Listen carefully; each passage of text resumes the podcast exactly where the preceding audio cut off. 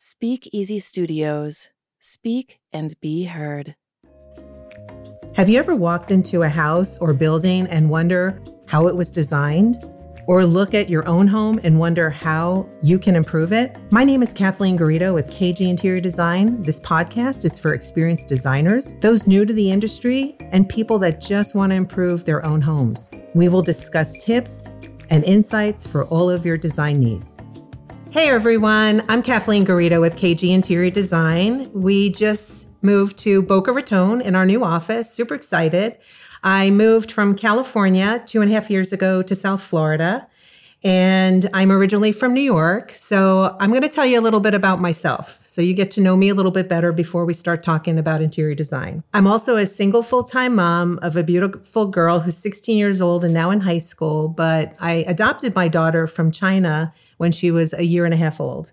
And I had to go to China during the Olympics. And I always say she was my gold medal when I got to bring her home. So she's the love of my life. She's a uh, pole vaulter in high school. So, yes, I'm a mother of a pole vaulter, which is very exciting. And the most important thing about having my business on my own is that I can have a lot of time with my family and friends. I love entertaining. I love when people come over for the holidays. Uh, my daughter and I enjoy traveling. I love to sail. I had a sailboat back in California and hope to do the same here in Florida. So that's a lot of fun. I believe in work life balance. Um, so I can be that great mom and that great friend and that great sister and that great aunt. The next thing that I like to talk about with my company that I'm very passionate about is I have a gift of design. It was innate in me since I was little. I was designing my own room. My dad built me a dollhouse. I was always rearranging it. I always loved moving things around in friends' homes or family homes. And I really enjoy giving back to the community. It's so important that everybody has some type of form of design in their home so that they feel comfortable, they feel happy, um, they're motivated, they're productive. And my biggest thing giving back is um, the vets and also uh, children that are in the system in foster care.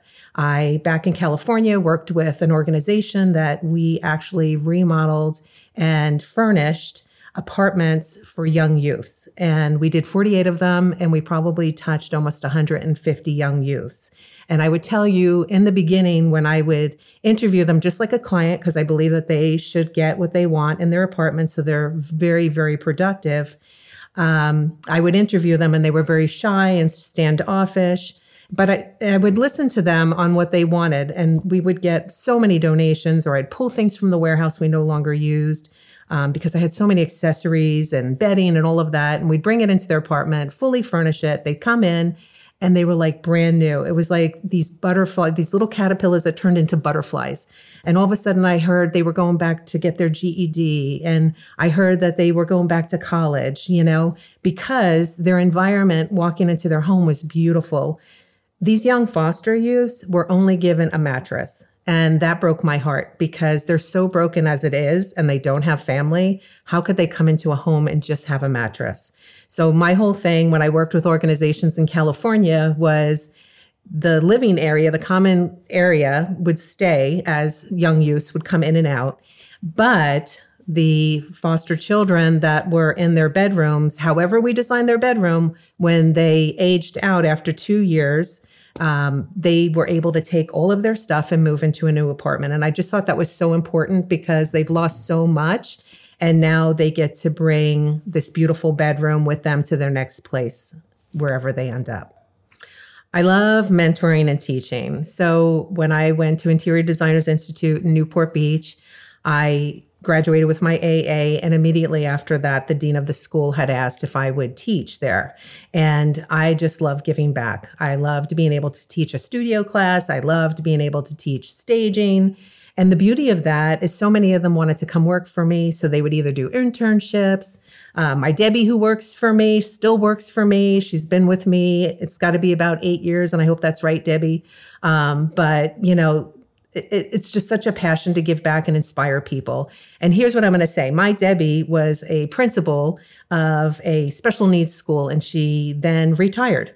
Never thought, no matter what age you are, what you're thinking to do, take the leap of faith and start something that you're passionate about. I was in corporate America for 23 years and I never thought I could do it on my own. And I did. And I've been successful ever since. And I always love when I can talk to people and inspire them to do what they love to do because you will be successful because the passion is there. But I ended up with a, a job working for New York and Company. And I was very, very successful in retail. I loved it. I loved the people.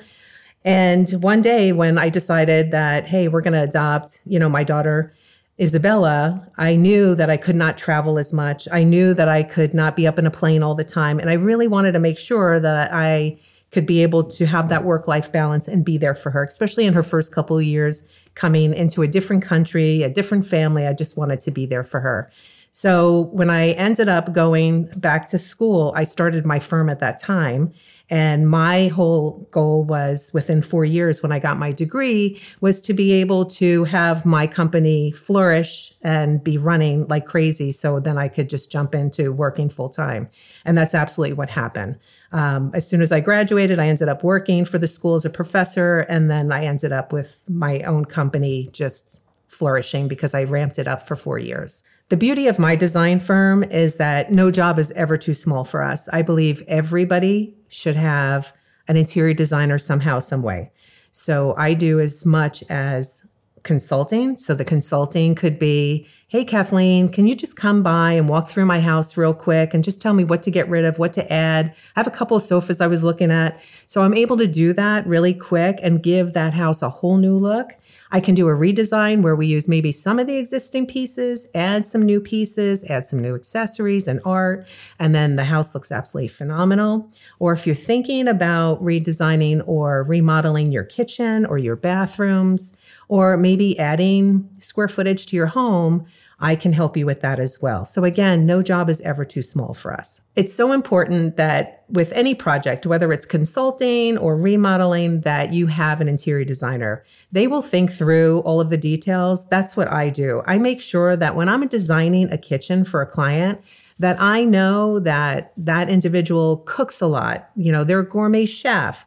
They have large platters. They entertain a lot. So this way, as much information as I have, I will build them an amazing kitchen and they'll never look back and say, we should have done this, we should have done that. It's all about the details. And when you're doing such a major remodel, it's important not to rush the process. It's important to think through all the details. So once it's built, it's the most amazing kitchen you've ever put in, or the primary bathroom. It's the most amazing primary bathroom you've ever seen. I have lots of stories about things that happen, you know, with or without a designer. So here's here's one good one. We had installed these amazing chandeliers from Restoration Hardware. And I had to be there for almost eight and a half to nine hours watching the chandelier be installed because each hand blown glass had to be placed on a hook. And if it wasn't even, there was going to, it would not be even on the chandelier. It had like seven tiers. And if it goes up, then you lose the integrity of the chandelier. So we had to make sure everything was straight. So we got that all set up. Like I said, it took all day. And as I was leaving, my general contractor said, Now, you don't think this is going to shake or anything. And I'm like, No, it shouldn't. But what had happened was that night, my client decided to do laundry and the chandeliers turned into wind chimes. They were vibrating, uh, they were making noises, and I knew uh, these things were huge. They were like 72 inches long, they were huge, and, and, and we had two of them. We found out that they did not enforce um, the floor properly. And then when they did the countertop over the washer dryer, they were front loaders. It was too tight. So the vibration is what was causing the problem with the chandeliers. So Chuck got in there, he fixed everything, and those chandeliers look beautiful, and there was absolutely no movement. But those are the details that I talk about that could be so critical because these chandeliers were over $25,000. And the last thing you want is to have these beautiful things sound like wind chimes in your living room. Again, I want to thank you for listening to our podcast. I look forward to our next one with all of you. But if you have any feedback for us, or you want to hear us talk about a topic, or maybe you're going through a remodel or thinking about doing something and you have questions, please send them in because I'd love to talk about them. Until next time, we'll see you soon. Bye bye.